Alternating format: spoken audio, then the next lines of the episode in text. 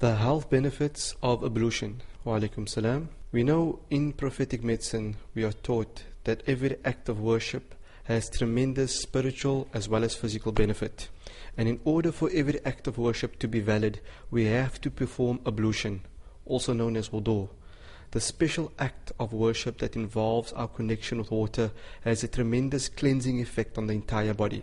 We know that every day we are continuously exposed to microorganisms in the environment, in the office area, on door handles, when we meet people, everywhere in our environment, organisms exist, microorganisms that lead to certain infections when they accumulate in the body.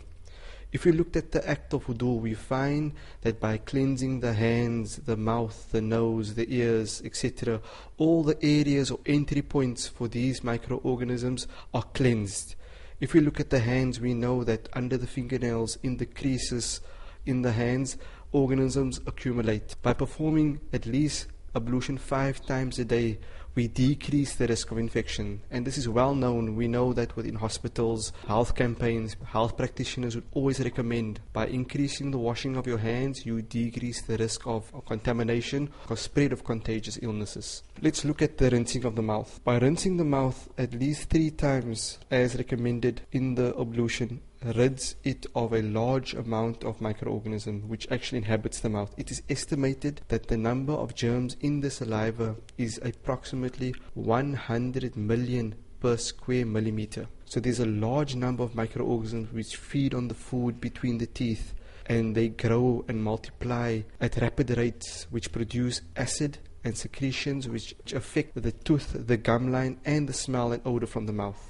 This also affects the color and the function of the teeth. Rinsing the mouth at least five times a day rids the mouth of a huge number of organisms and their toxins by rinsing the nose, sniffing water up into the nose and then expelling it has tremendous medical benefit. The most important of which is that it removes accumulated secretions from the nasal cavity. We know that the hairs in the nasal cavity collects dust, pollen, airborne spores, fungi, mold, etc. So by moistening the internal side of the nose, we keep the mucous lining in a good clean condition and we remove the microorganisms that could be clinging to the inside of the nasal cavity. And studies were shown on those individuals that perform proper wudu according to the fiqh which recommends you snuff up water until you feel a burning sensation at the top of the septum, at the top of the nose, and you forcefully expel that water. Studies have shown that individuals that perform wudu in this way, they have minimal traces of any bacteria as opposed to those individuals that do not perform wudu at all. So we find that the number of strep, the number of streptococcus and staphylococcus germs are more in individuals that do not perform wudu. And these are the germs that are responsible for infections that affect our tonsils, our nasal cavities, etc. If we were to look at the manner at which surgeons would cleanse the hands and arms before they perform surgery, we'll see that it will mimic the actions of wudu. Wudu does not only have a cleansing effect on the outside or the exterior parts of our body, it has beneficial effect for the inside as well. By moving the hand across certain parts of the body, we increase the circulation in those parts. It has an effect that massage would have and we know the, the portions of wudu would correlate to many pressure points that are well known in natural medicine to bring about calm and tranquility in the individual. Our contact with water has a cooling effect on the body. We know the Prophet recommended that when we perform a correct wudu, that our limbs will be shining on the day of resurrection. By having this in our minds when performing wudu, it has a calming effect on the heart. We know that the other recommendation the Prophet has given would be that when we are angry or when the emotion of anger overpowers us, we should perform a wudu. As we know that anger is a heating type of emotion and the act of wudu cools us down so it can instill that in tranquility in our life. So by increasing the act of wudu and perfecting it, we will allow us to reach emotional stability, we will increase our physical health and we will increase in spirituality. It is my pleasure. Wa alaikum salam. Healthy practices in prophetic medicine. Wa alaikum salam. The definition of modern preventive medicine is a branch of knowledge that concerns itself with the protection or our protection against microorganisms which could cause physical disease or psychological disease in the individual or the society. So we know that microorganisms can cause various type of illnesses. They exist in different colonies everywhere in our environment, in the air, in the water, in dust, in our bodies, on the walls, in the office area. They can enter via the mouth, the nose, ears, even via the skin. They have different sizes, different severities when it leads to infection. The smallest of them are viruses, followed by microbes, then fungi, then protozoa, parasitic worms, etc. So we find that when we adhere to the advices of prophetic medicine in terms of ablution, performing the ghusl, which is bathing, and following the advices around oral hygiene and physical hygiene, we increase our ability to fend off these microorganisms. We know that every act of worship has an objective of increasing our spirituality. But we have to remind ourselves that in our attempt to increase our spirituality, there are other benefits which include our physical benefits, emotional well being, psychological benefits, etc. So it's very significant to note that from prophetic medicine we are taught that as believers we have a very close connection with water. Water making up more than 70% of our bodies, water which covers more than three quarters of the earth, is that element that allows us to reconnect with who we really are. So in a busy office environment, when it's time to pray and we have to perform that ablution, it has many benefits to the body and the mind. So the Prophet mentioned that we have been created on what is called a fitrah. The fitrah re- refers to our natural inclination. We are naturally inclined to worship Allah. When we follow the way of Islam, the way of prophetic medicine, we're following a natural way of life.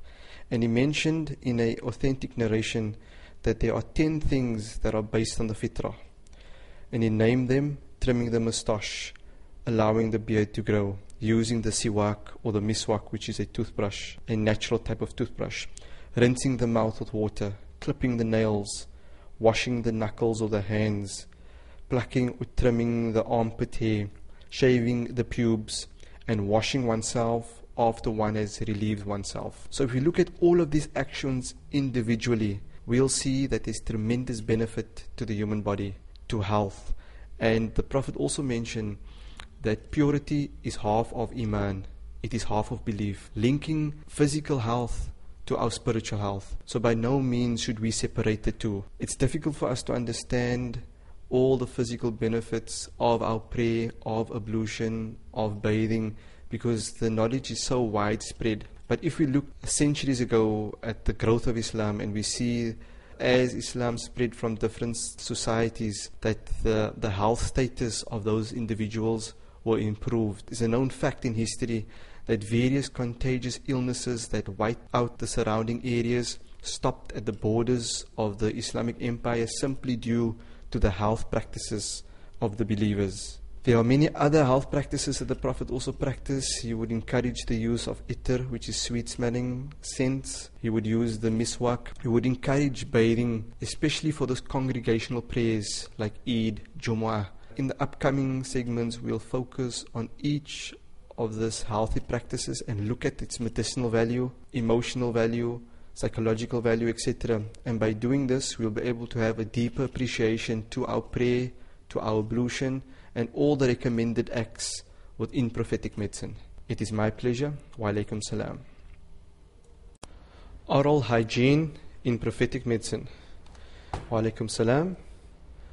When looking at prophetic medicine, we see that it's a compilation of preventative measures for the human being to increase our immunity to fend off offending agents like pathogens, microbes that could cause illnesses. And by practicing these healthy daily practices, we actually increase our awareness of the environment, we increase our spirituality, and there's many other benefits that could accrue from these practices. Oral hygiene has been highly emphasized by the Prophet, peace be upon him. He was very particular on his presentation, his smile, the odor that emanates from the mouth, and he advised us as believers to follow in his sunnah.